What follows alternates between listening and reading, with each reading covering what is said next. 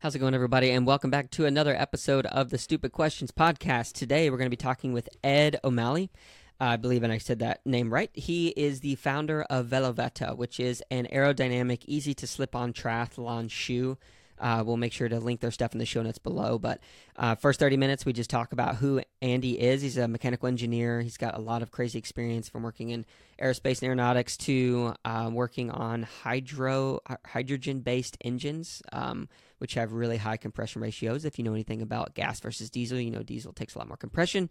Hydrogen takes like 10 times more than that um, to light efficiently. So, anyway, without further ado, wanted to introduce you to Ed O'Malley. Well, um, thank you so much for coming on the podcast. Uh, super awesome to have you here. I was actually just watching some of your videos online, and I was getting all giddy watching the. Uh, I guess it's from about four years ago with the the machine that was actually like pressing the shoe mold or whatever around, and and I guess attaching the leather to the sole or something like that. Yeah, the the lasting machine. They're pretty incredible little machines, big machines actually. Yeah, it seems. Is it all pneumatic driven? Uh, it is pneumatic. Yeah. Okay, that's super cool. Um, without getting too far into it, we'll get into it later too. But the reason it excites me so much is um, in college I started a company called Sway. We made it's a textile product, but insulated camping hammocks. So I got to go to Asia and work on the lines and try to make stuff. And I'm not yeah. an engineer by any means, but working with the small parts and just thinking through how to make something into a reality is like such a cool thing. So I'm super excited to have you on. Yeah, yeah, I'd, I'd be happy to talk about it. The innovation that goes into the actual manufacturing processes of things is pretty incredible, and almost nobody gets to see it. So, yeah, yeah, super neat. Cool. Well, we'll get into it. Um, but the first question that I kind of want to start out with is a little bit of a third person question, and that is, who is Ed? Oh God, do I even know the answer to that question? um, yeah. Uh, I don't know. Like, I, I guess I am a person that is thrilled by both maybe three things like technical challenges. I love solving technical challenges. Yeah. Um, I learned when I was in college that I, well, no, I learned before that. I learned in summer camp that I uh, was really motivated by physical endurance challenges. Okay. Um, and then, uh, throw a little bit of adventure in with either of those two things and like I'm in my happy place. So yeah, I guess that's who I am. Yeah, good deal. So where are you from? Uh, I was born in New York City, uh, but moved to San Antonio, Texas when I was one year old. So I, okay. I grew up there, went to high school there. Okay, good deal. Have you have any siblings? I have one uh, fraternal twin brother who lives in Austin, Texas. Okay, good deal. Are you guys pretty close? Yeah, yeah. I'll give a plug for him. Uh, he's known as Doctor Nerdlove, um, okay. and he, he's sort of a, uh, a, a, an online, well, more than online, um, uh, dating advice and columnist and YouTuber. So. Okay, good deal. Are you, you guys pretty close? Yeah, yeah. I mean, as close as we can be for not, you know, living anywhere close to each other. So we see each other at, at holidays and, and sure. stuff like that. I'll see him next week for Thanksgiving. Okay, good deal. Where are you guys all meeting at? Uh, we're gonna go all meet in uh, Marfa, Texas, actually, um, which is way out in West Texas. Yeah, yeah, for sure. So, where do you live? Live right now? You said Boulder, Colorado. Okay, you do live in Boulder. Yeah. What's it like living in Boulder, and how long have you lived there? So my wife and I moved there from New York City in 2014, and you know our goal was to live in a smaller town near the mountains where we can easily access you know fun stuff in the outdoors and in the mountains and still be near a big airport for work and that kind of thing. Yeah. Um, and I've loved the community that I've become a part of there. Um, sure. uh, uh, you know, I think that we share a lot of the same passions, and, and so um, that's been really great. Um, you know, the ease at which I can go out my back door and, and be hiking in the mountains uh, is fantastic. I mm-hmm. wish skiing was a little bit closer. People think, oh, you live in Colorado, you must be really close to skiing, but really the the closest good skiing, if there's no traffic, is at least really 90 minutes away, and there's always traffic. So it's yeah. it's more than that. Um, yeah. But we love skiing. Um, it's been really good. How did you meet your wife? Uh, online dating in New York City. Okay, nice. Did you yeah. go to New York kind of after college for work? I would assume. Oh, it was way after college. Uh, oh. So I moved there. I graduated from college in 1999, um, and I moved to New York in 2009. Okay. What kind of work were you doing before Veloveta? Um, at the time that I moved out there, um, I was, and and this is, it's still going, although it's kind of it's been on hold for a bit. Um, it's a spin out company from Caterpillar, uh, working on a highly compact, highly efficient hydrogen powered engine. That sounds like really complicated, but really interesting. It is both of those things. Yeah. Yeah, for sure. So, did you? Was it hard leaving that to go do your own thing? I mean, I'm sure there's some a mixed feeling, or was there not? Uh, well, no. Um, it, the reason I really started thinking about shoes, or, or, maybe the reason I had time to start thinking about shoes, is that um, that company was kind of in a holding pattern, looking for funding. Sure. Um, after after the end of our previous um, prototyping and, and testing uh, effort, and mm-hmm. so I I found myself with extra time on my hands, which means I started thinking about things and and uh, got excited about the shoe idea. So yeah, for sure. So I'd like to go back a little bit more to the younger version of you, just from us now interacting, I guess, for like six or seven minutes. You seem like you have the mind of an engineer. You like to make sure that you understand and you get that stuff down with becoming that person over time was that something that you kind of grew into in terms of just tinkering and things or is it more nature nurture what do you think uh i mean i think it's mostly nature um, in that most of my family are are not really technical type people or engineering type people but it, it was always something that i was was interested in. I think that the, the time I really first got really interested in it when I was, how old was I? Like fifth or sixth grade or something, and I went to space camp. Oh yeah, uh, okay. And uh, I was just really fascinated with the technical details about the stuff that, like, when you when you're a little kid at space camp, you know, yeah, they don't teach you much about the details, but like, you know, you go to the store and there's the the little book that you can buy that has all of the space shuttle launch procedures listed out and like the the diagram of the cockpit and what all the switches do. So I, you know, little fifth grade ed like bought this book and then I would go home and try as hard as I could to like understand everything that was in it. And um, I think that was sort of the beginning for me. And then I remember still maybe in sixth or seventh grade making my mom take me to the, um, I think it was the, the the library for for um, UTSA, University of Texas San Antonio, um, okay. to go check out a, a book on um, aerodynamics so I could design my own model airplane. And oh, so, uh, you know, I'm sitting there trying to decipher. I didn't even know what calculus was, and I'm looking at all these uh, formulas with integrals and stuff and I'm trying to figure out how to design a wing. And of course, I never like I, I, was able to understand the basic idea, but I definitely wasn't able to do the math yet at that point yeah. in my life. Um, but that's kind of how it all started. Yeah, for sure. So then going into like, I guess you were grade school, middle school at that point, you're going into high school. You start to, I would assume, find more interest in the fine tuned details. Was math super easy for you in, in high school? And did you just decide at that point, engineering going that route? Yeah, yeah. I th- you know I think you know as I got to high school, I was able to define my goals a lot better, and I knew I wanted to become a mechanical engineer, and I knew I wanted to be involved in aerospace or space or that kind of thing. Um, and in high school, I was able to slide through all that stuff super easily.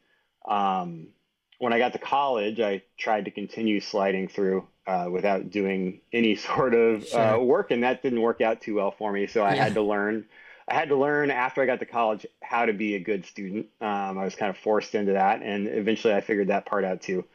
Yeah. Um, and uh, starting, what was it? I guess sophomore year was when I started getting my first like real jobs working on spacecraft and that kind of thing. Um, you know, I started working on a spacecraft that the department, uh, the, the physics department was was working on, and and so um, uh, that's kind of how my engineering career got started.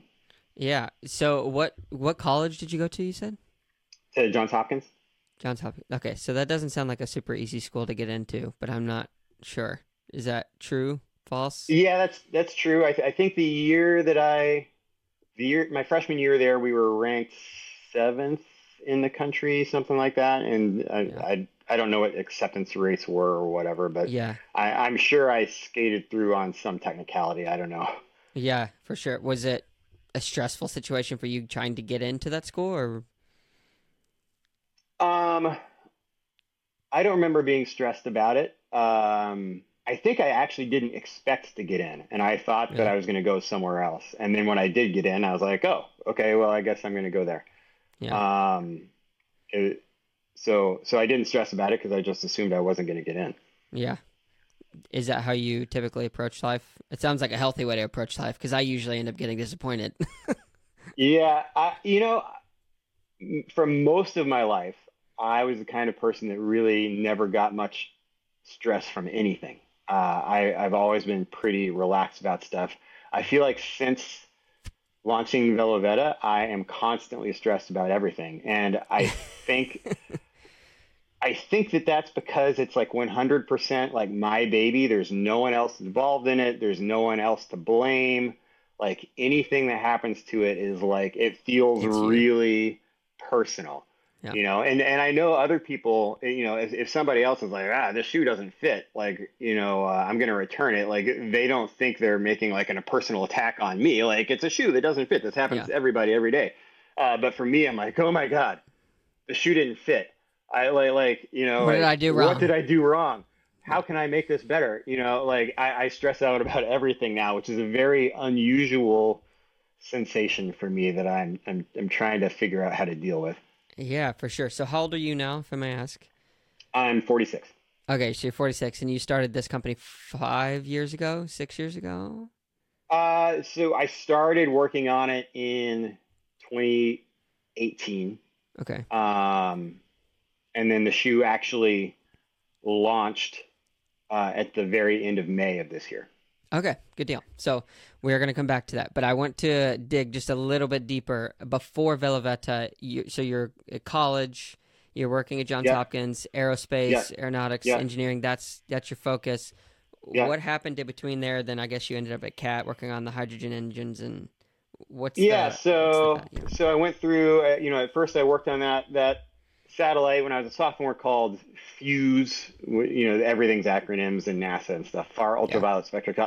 Spectroscopic Explorer. And then I worked on another spacecraft for the Applied Physics Lab um, in Laurel, Maryland. And then after I graduated, I worked uh, first. I, I, started working for this con- uh, company called um, Futron, which was a, a, a defense and NASA contractor. And my first job there was working on um, space shuttle space shuttle uh, scheduling and launch risk quant- quantification, and I did that only for a l- little bit of time, and then I went to work on the International Space Station, um, modeling the the risk of all sorts of bad stuff happening. So like what's the probability of an astronaut dying? What's the probability of the space station losing pressurization? What's the you know, like like we had three or four like catastrophic end states, and like coming up with a way to mathemat- mathematically predict the likelihood of those things yeah. happening, and then what to do to make it better.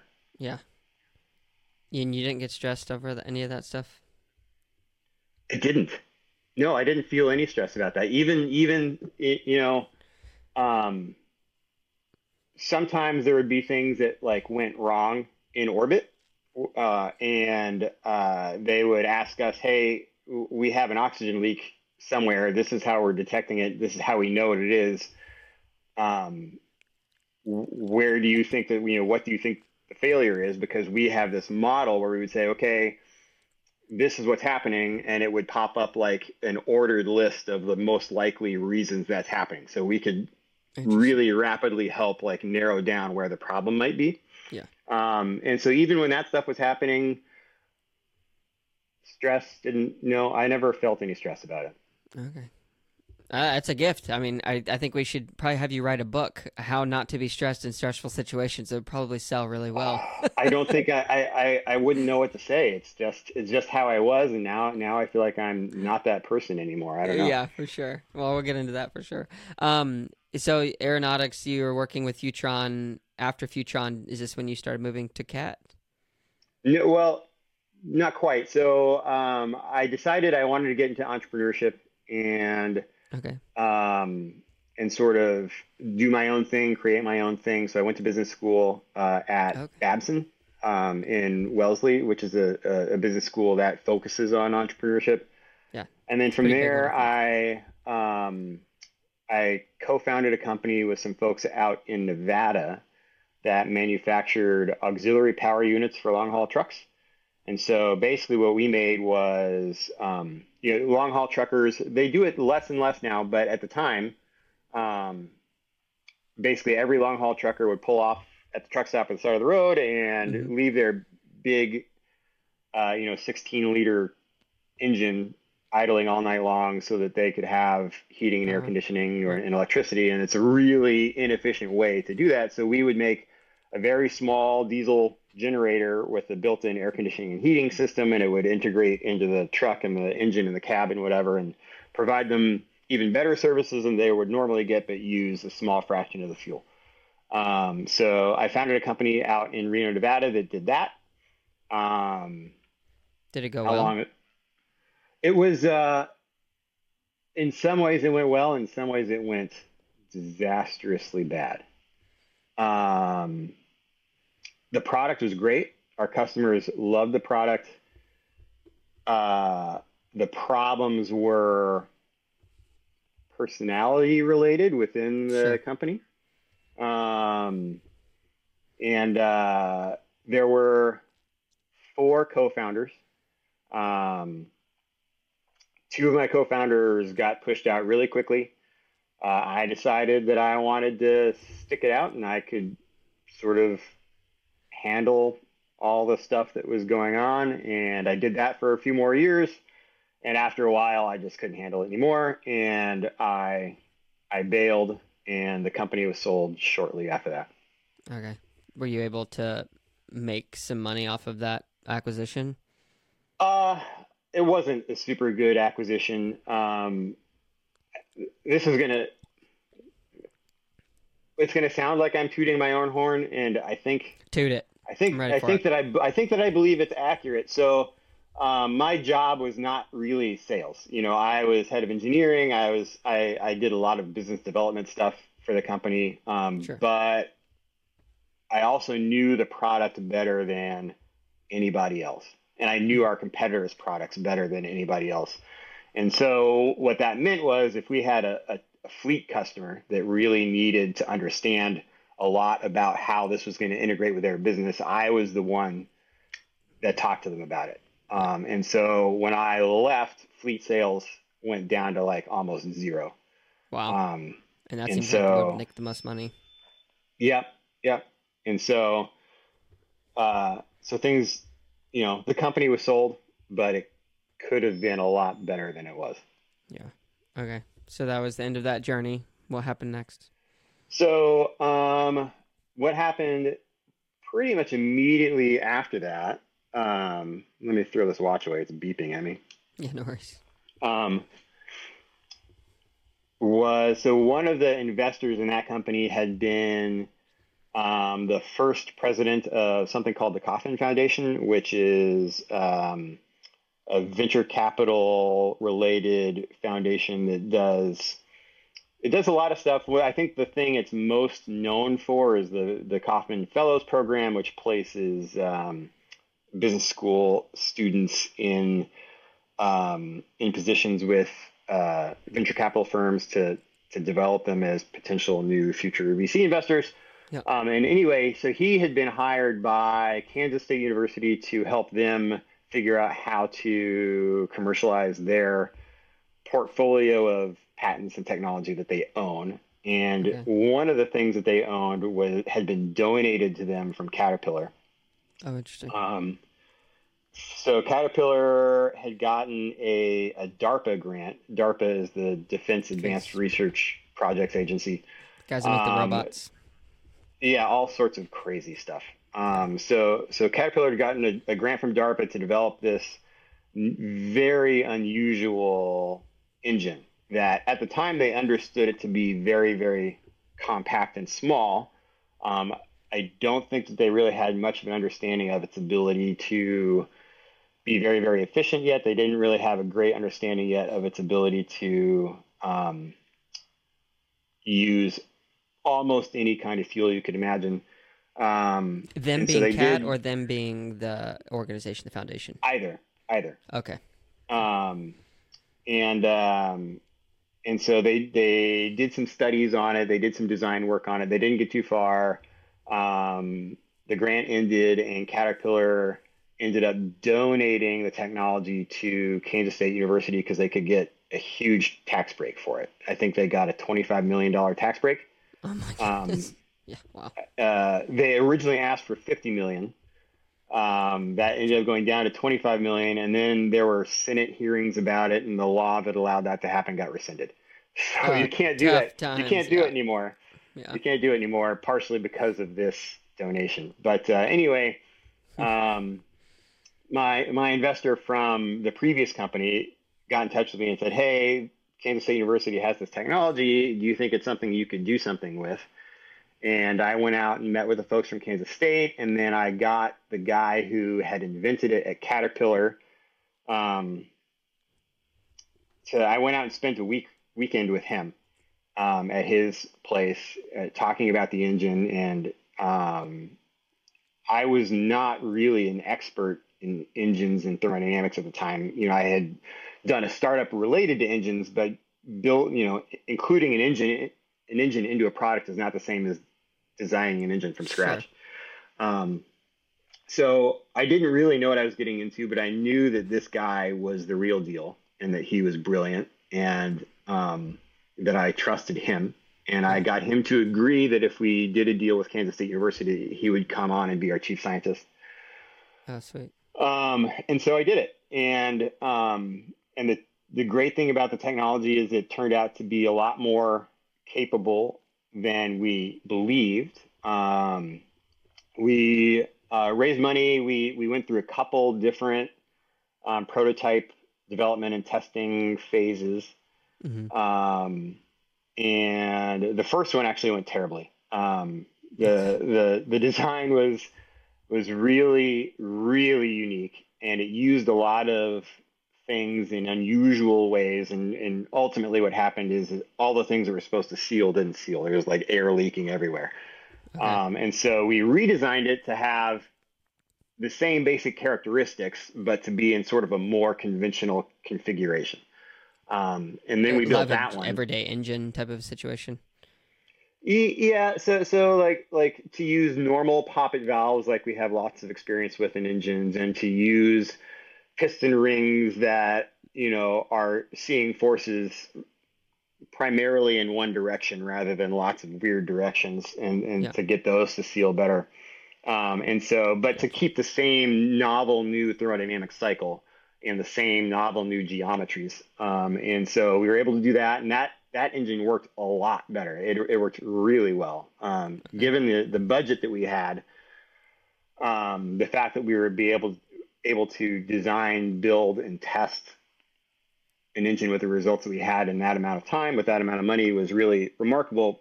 Uh, however, the industry in general, like it's the, this technology still represented a lot of changes to the status quo. Um, and and for a lot of for complicated devices, a lot of times people, you know, if you change one thing, try to improve one thing, that seems like a lot of technical risk to make it better. If you're if you're completely changing around like ten things, people look at it and they're like, oh, that's terrifying. How do I deal with it? Really yeah. terrifying. Like, uh, do I want to take on that much risk? Um, and and while our second prototype it worked really well, it wasn't like all the way there. We weren't like ready for a commercial product yet. Yeah. Um, so, and, and this industry is really, really conservative, much more so than most others. And they've been doing it for a hundred years and making a ton, ton of money doing what they've been doing for a hundred years. And so if you go and say, Hey, you got to change everything you're doing, tough luck. It's difficult. Yeah. It's difficult. And, and, and so finding a, an investor to keep that thing going has been difficult. Um, but it's so been, it's still going on. It still exists. It's still going on. We're still doing work on it, but it's at a much lower level than it had been. Can I ask a? It may not be a very technical question, but I kind of want to understand. So it's it's hydrogen based. So is that is this a combustion engine? Yeah. Like, what is the difference between like gas and diesel? Because I know there's different temperatures involved and pressures with diesel versus gas. But how does hydrogen work to create a more efficient engine using more conventional design means? Yeah. So the hydrogen has a few challenges to it. Um, to to use it uh, in, in, an internal combustion engine, and a lot of people thought it really couldn't happen for a lot of different reasons. Um, but one of the things that's bad about hydrogen is once it lights off, um, it it burns very very very rapidly, and so that does two things. It puts a lot of stress on the components of the engine, um, and it creates a lot of what are called nitric oxide emissions. Um, and nitric oxide emissions can be controlled with catalysts, uh, but the more you make, the more catalyst you need, and, and all that kind of stuff. Um, and um, so controlling the combustion of hydrogen has always been really difficult. Um, lighting hydrogen off with a spark is, is easy, um, like in a gasoline engine. Gasoline engines use spark for ignition. Diesel engines mm-hmm. don't. You just compress it enough, and just the compression creates enough heat to to light off the diesel fuel. Um, and so um, our engine is a compression ignition engine. Um, and one of the things that it can do that a conventional engine can't is go to really, really high compression ratios. Um, like a normal uh, gasoline engine might be 12 to 1. A normal diesel engine might be 18 to 1. Um, our last prototype was 56 50. to 1. Oh, my word. um, and uh, one of the things that's good about that is not all fuels will light off really quickly um, with the compression ratio of like a diesel engine. Um, so if you tried to put in natural gas in a regular diesel engine and light it off with compression, it's probably not going to work really well because the the delay for natural gas between the time it reaches its the temperature that it will eventually light off at and the time that it actually lights off is so long that the engine has gone all the way around again before anything yeah. happens, and so it doesn't work.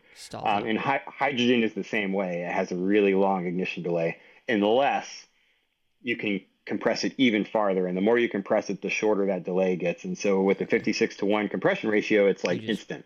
Yeah. Um, and so, uh, you know, that allows us to, and, and compression ignition is generally the a, a, more efficient way of burning fuels than spark ignition. Uh, it has a lot of advantages for a lot of different reasons.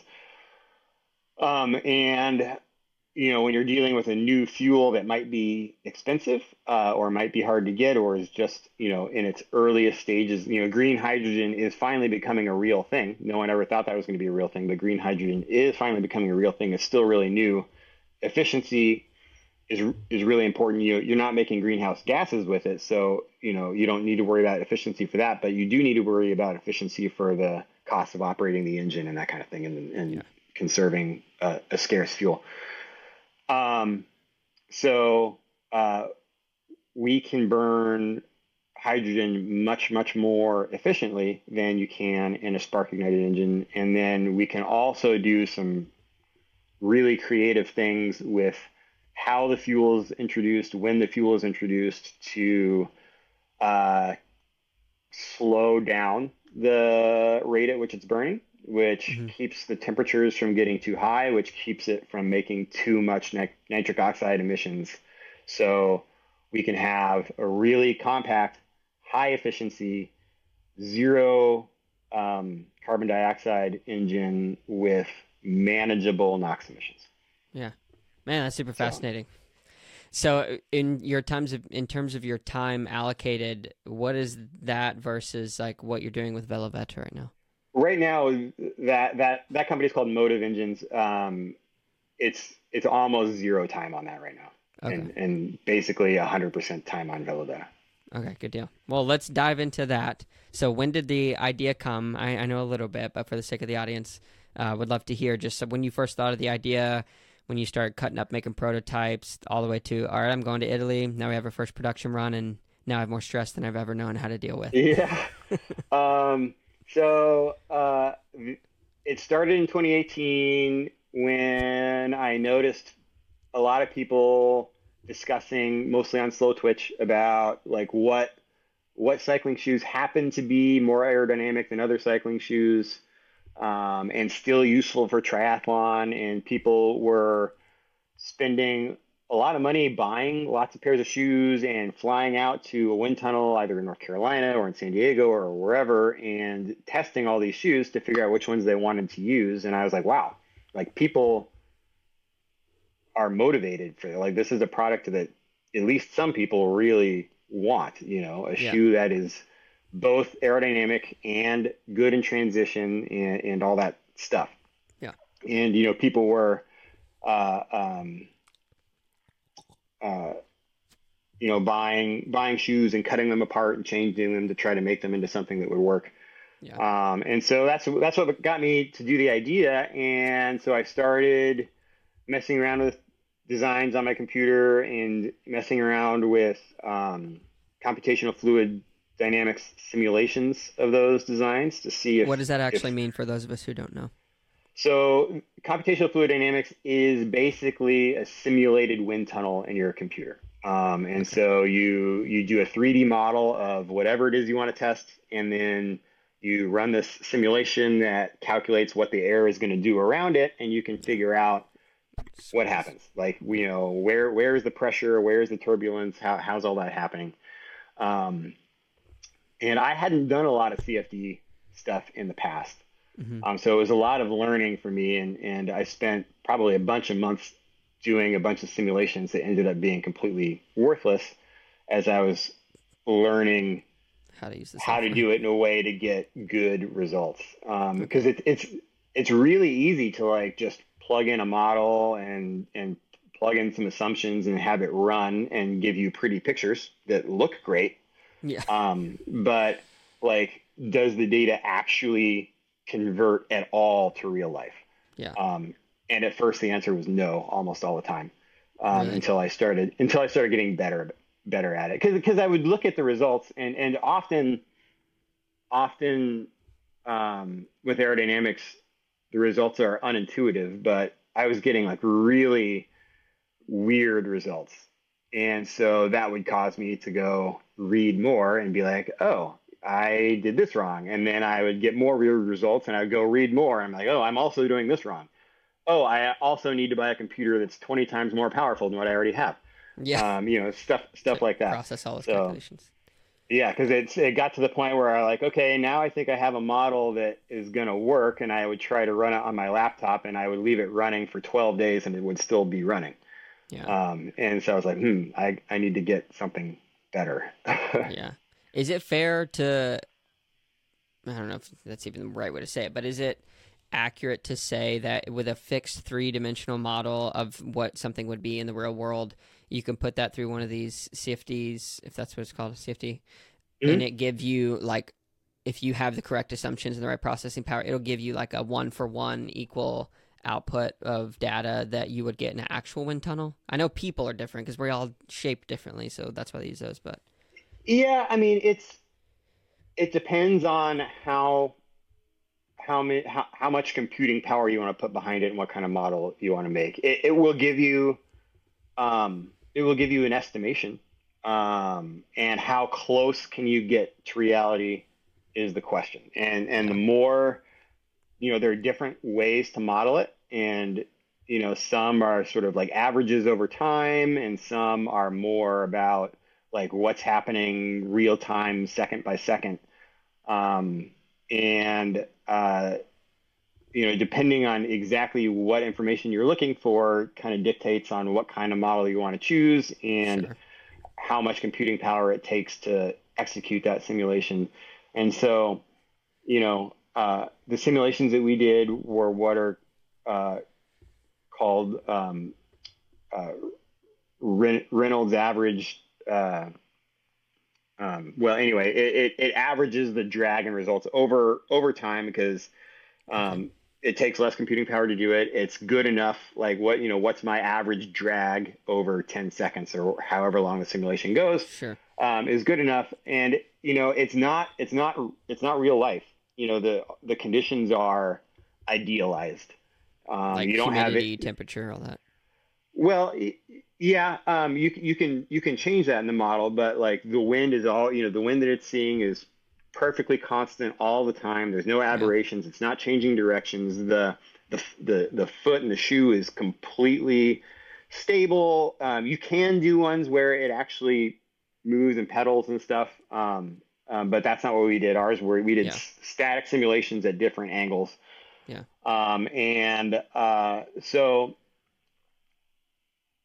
that ultimately leads to like there's only so much money you can put behind something like this. You know, we're not developing a two billion dollar bomber for the Air Force. Uh, you know, that with like unlimited resources. So there's only you know we, we can go as far as we can go. It's reasonable, and and yeah. so, um, uh, so that's what we did, and the results were were starting to look good, and that you could make.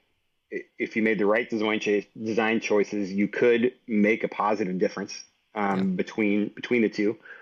Um, and so I started cutting up uh, shoes and, and, gluing 3D printed pieces to them, and and um, and trying to ride in them, and asking friends to ride in them, and, and see how that worked.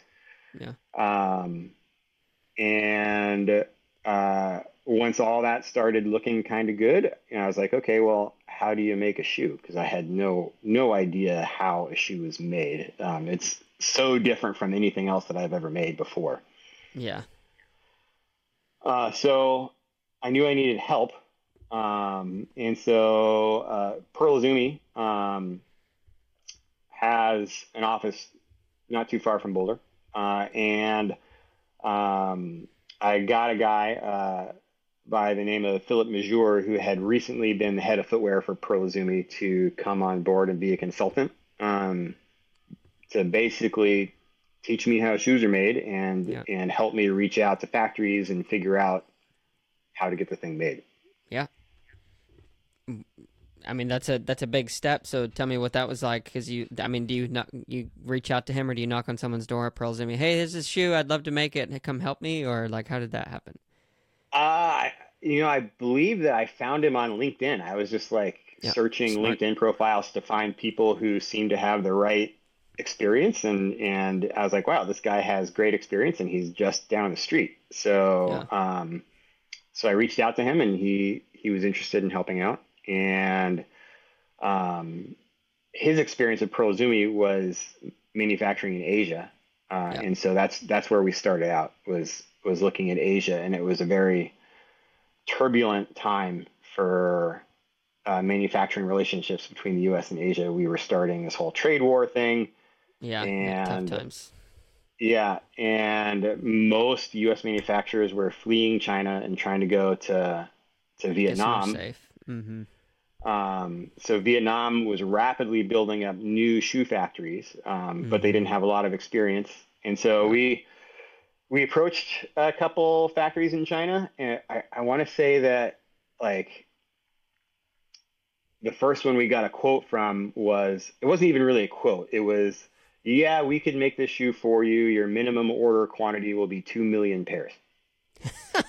Basically, uh, we're not interested.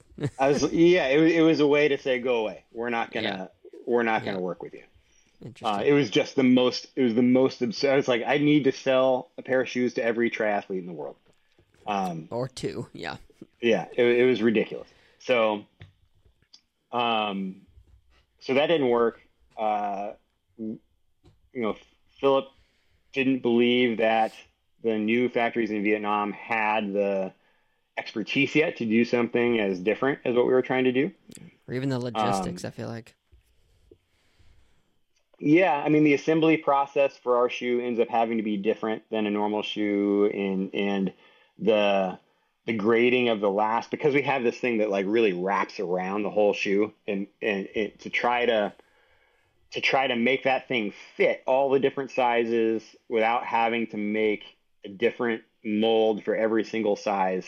Uh, it, it it requires a lot of sort of creative yeah uh, ideas on how how the the shape of the shoe changes from size to size and stuff yeah. like that. Um, and so so we started looking in Europe instead. Yeah. So we'll dive into that in a second. I want to talk a little bit about the design. Um, when I first saw it and came across it, it reminded me because I, I snowboard. It reminded me of these bindings called flow bindings. I think several companies are making them now. Have you heard of them? I don't know flow bindings. No. So flow binding is basically similar, only it, you're in a boot, obviously, but you stick your foot into the binding, and as you push your foot forward, the same similar similar kind of a mechanism. There's a a, a cord that goes into the back, and as you snap up, it creates tension okay. and pulls the tongue yeah. forward. So I when I saw it, I was like, oh, these are flow bindings, but like for triathlon shoes, and I was like, man, no one's done this yet. That's awesome. Um, so yeah, how did you come up the, with that design? A ski boot. Um, okay. The so the the mechanics of the lever on the heel are mm-hmm. just mm-hmm. like the the the buckles on the front of a ski boot. Yeah. It's uh it's called an over center mechanism. Mm-hmm. Um, and then you know with the ski boot you can lengthen them by twisting them. Um, and ours works basically the same way by twisting a knob that has a screw that lengthens it. Um, and uh, and so it works basically exactly the same as a ski boot, but just shaped to integrate into the heel of a shoe. Um, and so that's where the, the idea came from. Uh, and then one of the challenges was making that motion open the shoe enough. So um, put it on during a race. So that yeah, so that you can put it on in a race. And so like I did a lot of iterations with okay, if I put the pivot here and the wire is attached there and it goes in over here and I open it like how many centimeters of distance does that give me and like figuring out how to optimize that. Spent a lot of time on that. Yeah, how much time? Oh God, I don't know. Days, years. Oh, not years. Uh, you know, if I added it all up, you know, uh, probably spent a week or two on yeah. just kind of figuring out exactly where to put all those components yeah. to get it to be as good as it could be. Yeah and then when you got it, it was an eureka, an eureka moment. You're just holding this thing in the air, singing its praises. You're like, "This is it. This is gonna be the one." It was. It, it, was. Well, so it was. It was tough to convince the guys in Italy. I maybe I'm jumping forward here, but they're like, "This this mechanism won't open enough. You need at least." I forget what number they said, but they're like, "You need at least X centimeters for this to work." And I was yeah. like, "I can I can get that," and they're like, "No, no, you can't." And so I went back and I was like doing it all, and then I sent them this sort of like report that has all the dimensions and how many centimeters, and and they were kind of like, uh, okay. I think they were still skeptical, but they were like, all yeah. right, okay, I think we can do it. How did you get the introduction, or was it an introduction? Was it cold call, email, something of the Italians? So um, we initially our initial trip was we, we went to go check out two different factories in Europe. One was in Spain and one was in Italy. And I can't remember how I got in touch with the guy in Spain. The one in Italy, um, Fizik used to make their shoes at that factory in Italy. And mm-hmm. so I got in touch with somebody who had been at Fizik and asked. Uh, I didn't know what factory that they had, had been man- manufacturing in, but I knew they had been there. So I got in touch with somebody yeah. from Fizik, and they said, "Go talk to this factory in Treviso." Um, and uh, and gave me an email address, and so that's how I got in touch with them. Yeah. So when when I got to go overseas for the first time for manufacturing, uh, for me, I grew up watching things like how it's made or Mr. Rogers' Neighborhood. They had a section where they showed the manufacturing process, and it just like blew my mind. It was the coolest thing ever. Yeah. When I went for the first time to China, I was like, I've made it. I mean, we had made no money really, but I was like, this is it. I've reached the pinnacle. That was the most exciting part for me. Do you yeah. share that at all when you went for the first time to like go set up manufacturing? I guess you kind of already had some. well, some. You know, I I had done I had done manufacturing before. Um, you know, I set up a factory in, in the United, in the United States. I set up two factories in the United States for the the diesel APU company, and then I had been to factories in China because we considered doing mm-hmm. some manufacturing in China. So I'd, I'd seen those factories as well. So I, I had some manufacturing experience, but it was really different because all my manufacturing experience is cutting or bending metal stuff or bolting yeah. stuff together, not not soft goods and organic shapes and stuff like that. Yeah. Um, and you know, one of the things that I think surprised me, and maybe it shouldn't have, but the number of different factories involved in putting a shoe together is it's crazy how many different companies there are manufacturing stuff to go into one pair of shoes. So, you know, the first factory I visited was just the main assembly factory, which is the video that you were referring to earlier, mm-hmm. where you have just the the floppy upper of the shoe, and then you have the sole, and you have what the the last. Lots of people in in shoes or whatever talk about a last. I think a lot of people don't know exactly what it is. So the last of a shoe is basically just a, a, a piece of plastic that's in the shape of a foot that defines what the shape of the shoe is going to be. Yeah. And so, um, you know, you you take this the upper that has has been sewn um, together, and you kind of put that on the last, and you put the the sole on the bottom, and you stick that in this machine, and it has all these fingers around it, like grab the soft material of the upper, stretch it over, applies glue to the the bottom of the lasting. It's not the sole; it's the lasting board that goes on there. Yeah. Applies glue to the lasting board, and then like stretches and puts the upper onto it and holds it, and it dries and lets go. And all of a sudden, you've got something that's in the shape of a shoe. Um, and yeah, it's, uh, it's really great. Yeah. Um, but on, on, before any of that happens, you have um, a company that cuts out all the soft material for the upper pieces. And there's lots of those different little pieces. It looks like mm-hmm. it's all one piece, but like there's a lot of different layers with a lot of different pieces. And so there's one company that basically all they do is have laser cutters that cut all that stuff up. And then all that gets sent to the stitchery. And then they stitch it all together and they stitch the little attachment points onto it and stitch it into something that looks like an upper. And then you have the company that is molding the carbon fiber soles. And so they're doing mm-hmm. compression molding of carbon fiber soles. And then you have the company that's doing the injection molding of the plastic parts. Then you have the company that is doing the final assembly. And then after that, actually, to get all the wires and stuff wired up together, there's another by company hand. that does that by hand. Um, and then even before all that, you have other companies that design and make the molds that are used in the injection molding machines or that are used in the carbon fiber compression molding machines.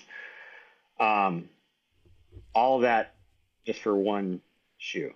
Yeah. So, um, which leads me to a couple of questions. Um, first, now I understand why shoes are so expensive. Two, um, quality control seems like that would be very difficult because I think you named off at least seven different steps or companies where you need to like almost be there to make sure somebody doesn't fudge something because when it gets four lanes down, you know, then it's like, oh, now, now we have to recall these things. So how do you how do you manage that?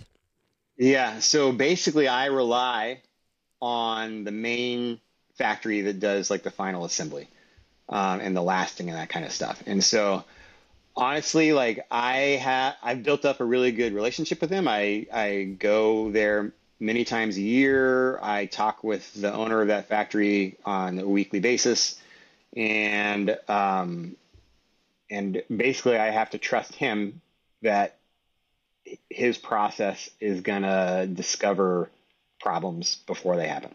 Um, on top of that, uh, we visually inspect every shoe before it goes out. So okay. um, you know, uh, every time we get an order in, we get the box out, we open it up. Um, we uh, there's actually a we we actually right now we're this is a quality control issue that didn't get caught, um, and I think it was a it's re- it was really more of a communication issue. But the the wires that came from the factory after we started mass production were a different spec from what had been tested in the prototypes, and they weren't good enough. And so, um, one of the things we do now is every time we get an order, we swap those wires out for new ones. uh, and then we look at the shoe and and make sure that everything looks right, the mechanism is working right, everything is yeah. printed right. You know the uh, there's not cracks or, or something missing or whatever, and so that's our final check before it okay. goes out the door. Are you shipping by sea in container? The from yeah the the from, from the factory port port. from the factory we had a container shipped over to to Houston. Um, yeah. And then, yeah. So whenever uh, the reason I asked this next question is because whenever I started making hammocks, I was like, oh, there's like five or six pieces. I think our bill of materials ended up being like over a hundred lines. Oh, yeah. Like how how big yeah. is your bill of materials? Because I'm sure it's massive. Uh, I don't know the answer to that. It, there there aren't that many parts in it. Most of the parts are in the upper, um, yeah. and you can't see them. Um, they're all hidden inside, basically. Um, but if I were to guess the number of parts in a shoe, it's going to be it's only going to be like 18, 19 parts, I think. Okay, that's not as bad as I thought. But if do you, I guess let me ask this question: Whenever you came to the factory and you're like, "Hey, here's my here's my model," you create a gold sample. Do they basically take it and help source all the materials and all the plastics and the leathers and everything for you, or is that more of your job? It depends on on what kind of factory you're talking to. Like the the factories in China are like you you you provide them basically a little book that has all the details of mm-hmm. how how to go about making this shoe, um, and they will make exactly what you give them. Yeah. Um, but Get your stuff right. But, right. Um, but because I had no idea what I was doing, um, I didn't have the ability to get that together properly. And so I needed yeah. a factory that was willing to like collaborate with me and help me and like walk me along. Um, and so with, uh, with where we're making the shoes that it, w- it was like, here's what my idea is. And here are my, you know, mechanical engineer's brain. Like this is how I have defined these parts um, which is different from how the cycling shoe industry does it. You know, how do we work together to make this into something real? And he's like, okay, well, here's the next step you need to do, and here's the next step you need to do, and let's talk to this upper designer to see if he can do what you want. And, and so it was really more of a collaborative process. Um, Sounds like a good the, process, yeah. The big shoe factories don't work that way. You yeah. you send them you send them what's called the tech pack, and they make it, and that's it. Yeah. Yeah, that's how. It's cool that you found that. I wasn't sure if, if, because again, just talking about my own experience, because I'm kind of relating it. Whenever I did stuff, like I was really ha- blessed to have some people walk me through the process because I had no idea either. But it's good yeah. to know that the Italians will do the same thing. So if I ever want to start something over in Italy, I might do that and contact these same people. yeah, it was great. China, you know, when when we were first talking to China, the you know one of the uh, one of the things I said it was like I want the upper to be like a one piece upper, which means like the outer shell of the upper is only one piece of material with like one seam up the back. And so I think what I said was I want a one piece upper, you know, like the Giro Empire, just to, to so that they knew what I was talking about because the Giro Empire is a one piece upper. And they were like, okay, we can do that. And then they sent me the samples of these lasted shoes without soles on them. They were exact copies of Giro Empire. like exact copies down to the exact pattern of the cooling holes and everything. And I was like, you're going to get me in a lot of trouble if I try to sell yeah. these things. Uh, like I didn't mean copy the Giro Empire. Um, but you know, you say something like that to these factories that, yep, we'll do it. They're like, yep, that's it. Like that, that, those are our instructions and that is what we were going to do. Like they will do exactly what you tell them mistakes and everything, you know, anything that comes back is probably your fault. But yeah. um so I'm curious with uh, um your first purchase order when you kind of put your money where your mouth is, you're making this order. Tell me about how many you decided to go with, how did you finance it, and did you sleep for a while afterwards? Yeah. yeah. Um so at first I my plan was, you know, I was talking to the the the factory and I was like, I want to make 500 pairs at a time and like refill as necessary. Um, and they were like, yeah, I think we can do that. And then as we got into it, um, some of the suppliers had minimum order quantities that were higher than that. And so, um, and it was particularly for the carbon soles, the minimum order quantities got pretty high. Pretty big. Uh, and so we had to go with the highest minimum order quantity of the various suppliers. And so um, that ended up being 1,500 pairs. How many POs have you cut since then, if, if you're allowed to share this information? Oh, we're still on the first the first container load of shoes of 1,500.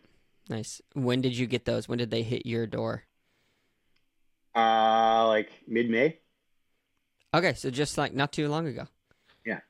How many have you sold through, if I may ask?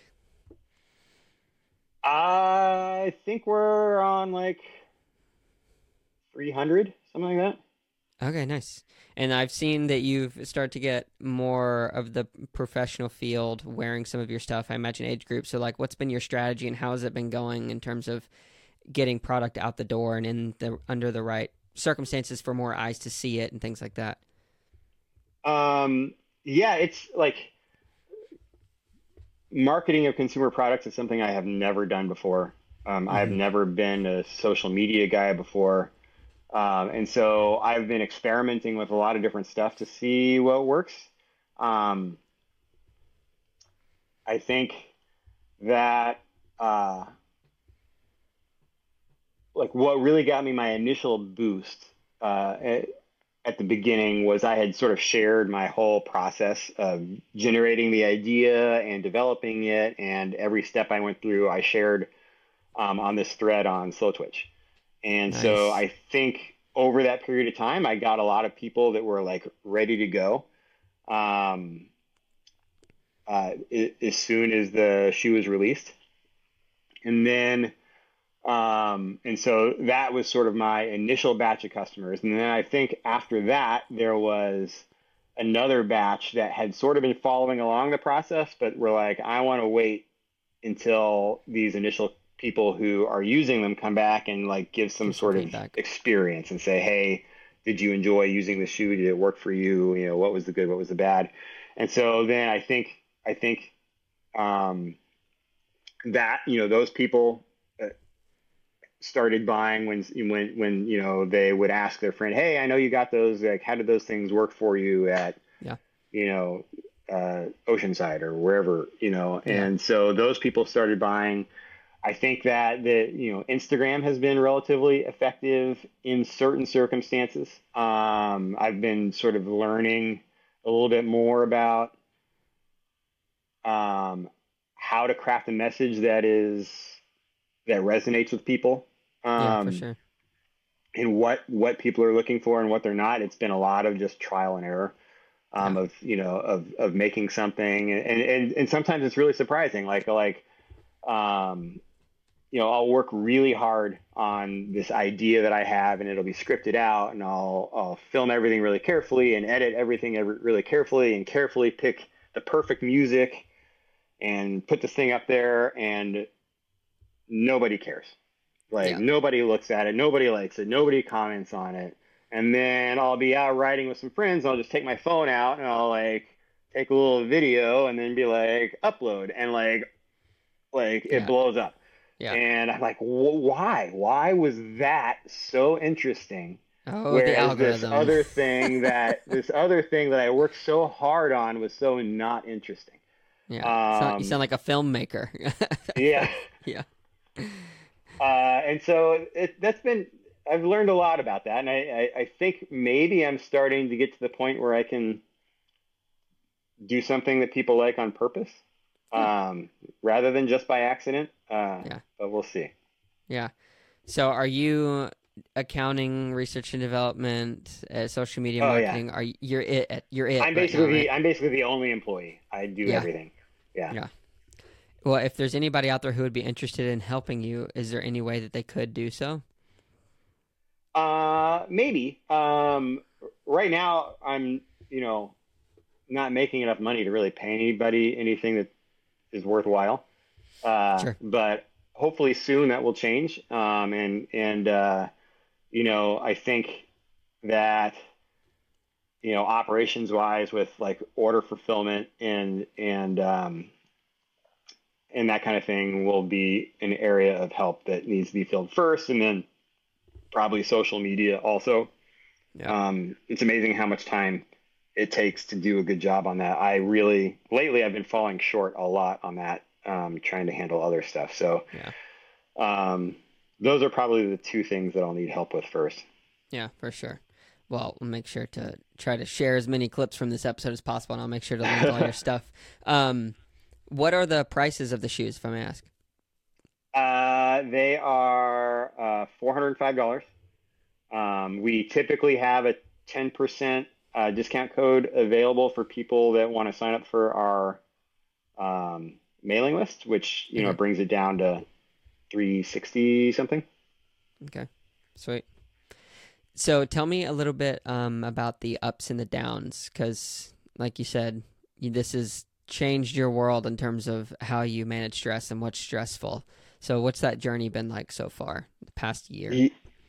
Yeah, well, if you just mean since the shoes were released, um, by far the biggest stressor was that wire issue that I yeah talked about.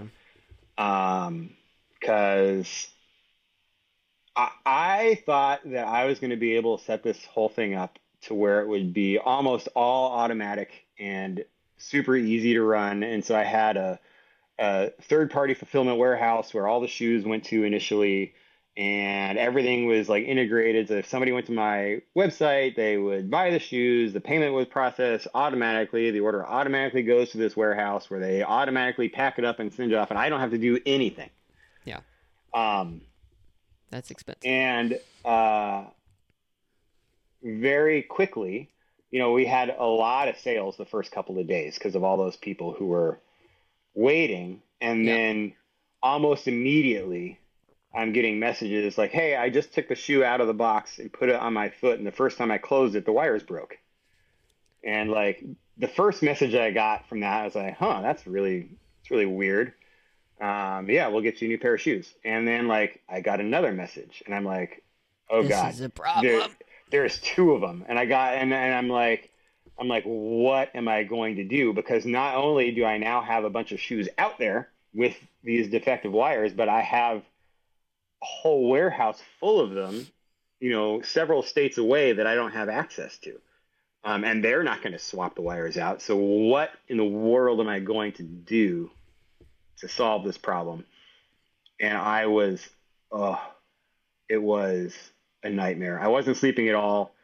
Um, and, uh, you know, I had to a get somebody to manufacture. You know, it's fifteen hundred pairs of shoes, four wires per pair. So I had to get somebody to manufacture six thousand wires like overnight at at the right specification.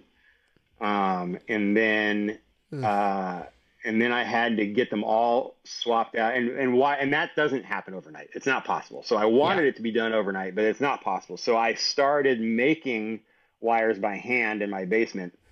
Um, uh, to to cover as many of the people that already had shoes in their hands as I could before the manufactured wires come in. So I'm like every morning madly like cutting and marking and crimping and heat shrinking like like hundreds of wires and um, mailing them out uh, to everybody who already had shoes with instructions and links to videos and, and, and all this kind of stuff.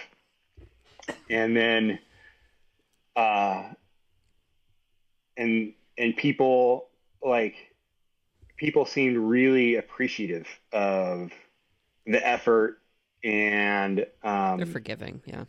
And they were, and they were like, you know, wow, it sucked that my wires broke, but you really fixed it really quickly.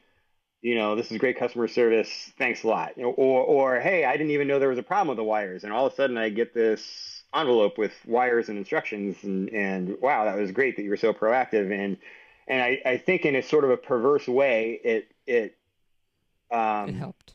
It gave us a reputation for having good customer service. Yeah. Um, but I was losing it. I was just if you looked at me like I like my hair was all greasy and up and I hadn't shaved in a week and my eyes. bags under my eyes, just like crimping wires and mailing and emailing like oh it yeah. was horrible. Um so that that was probably my definitely by far the most stressful episode that yeah. we've had. That's a beautiful founder story. I don't know if you've ever heard of the podcast, um, How I Built This. Have you ever heard of that? Oh, yeah. Yeah, yeah. Uh-huh. Yeah. That's literally like every episode. Somebody's got that story. it's like, oh, yeah, I got this. It happened to me with the hammock stuff. The TRX strap guy crumpling the handles. Like, yeah, it's just, that's a, that's a beautiful yeah. story. Yeah. And like, hopefully you can write that in your book someday because I hope you do write a book. It's going to be an interesting one. Oh, thank you. Yeah. So, what is your ultimate goal with VeloVetta, or are you even able to think that far ahead?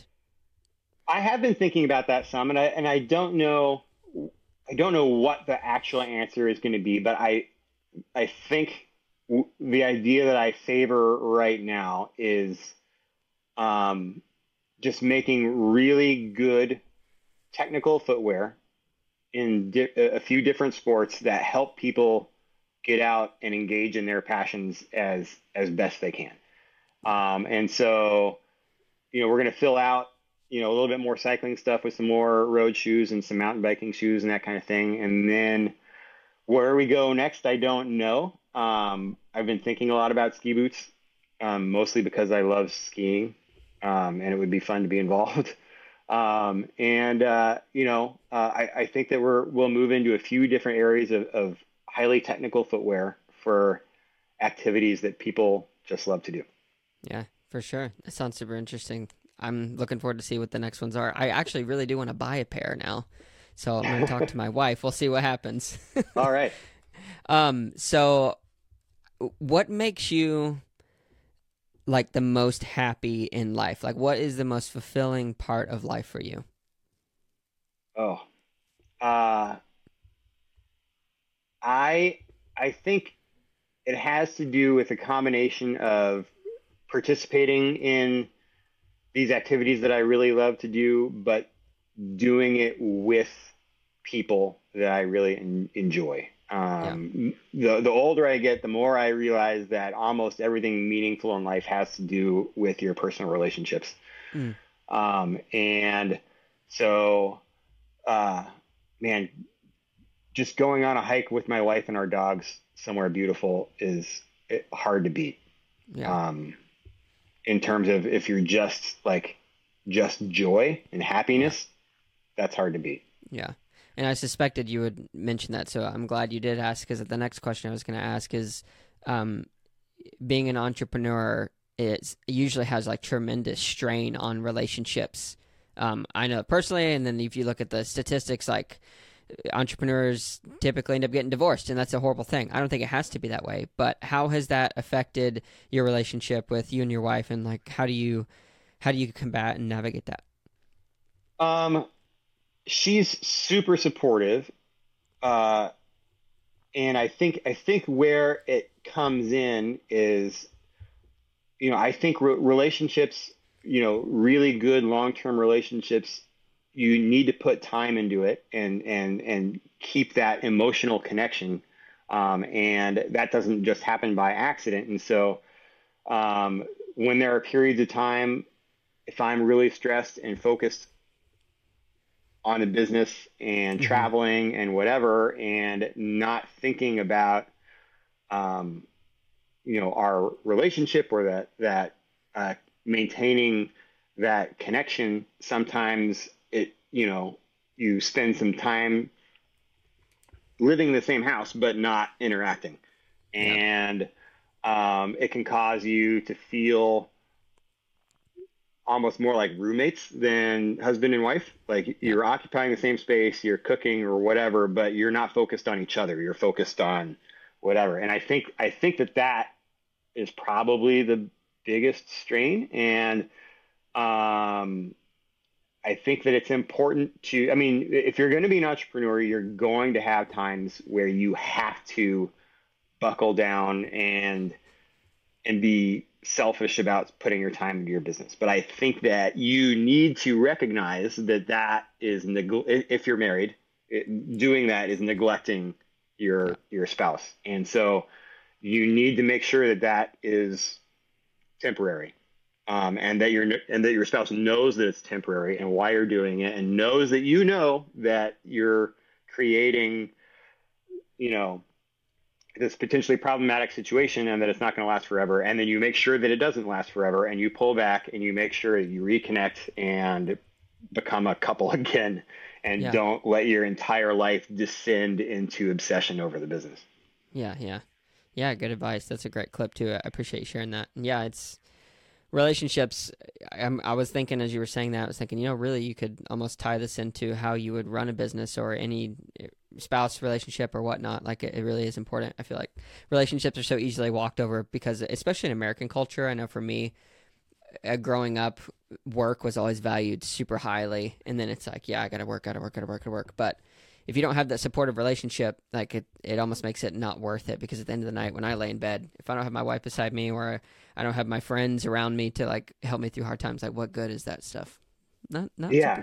yeah yeah. I mean the, the older i get the more i know like it's about personal relationships and it's about feeling you've accomplished something that is good, however you yeah. define that. And and that is not necessarily like like we love to define that as making money, right? Like if you've done well, you've made money. But the more I learn about myself, the more I learn about like what makes me feel satisfied is not necessarily what makes money. There are yeah. a lot of things that I do that make me feel fulfilled that have nothing to do with making money. Yeah, so. for sure. Uh, a couple other questions. I'll let you go because I know you got a, a race to go to. Um, yeah. First question: Are you religious? No. Do you no. hold any? Yeah, go for it. You're gonna say something.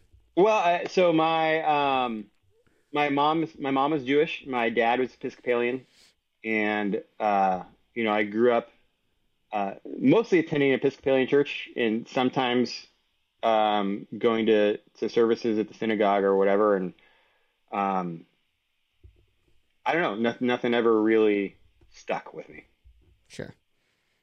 And can I push back a little bit because I, I, I observe in some of your values some of those, and we don't have to pin them to any specific religion, but like moral context, contextual values, where like you're you're realizing, oh, these straps are messed up, and somebody might mess something up or whatever. I don't know. I'm sure you had a million lists of fears, but yeah, it seems like that those like connection, quality of product, and time. Like those are pretty deep moral values that I would assume came from some of that upbringing, but maybe not.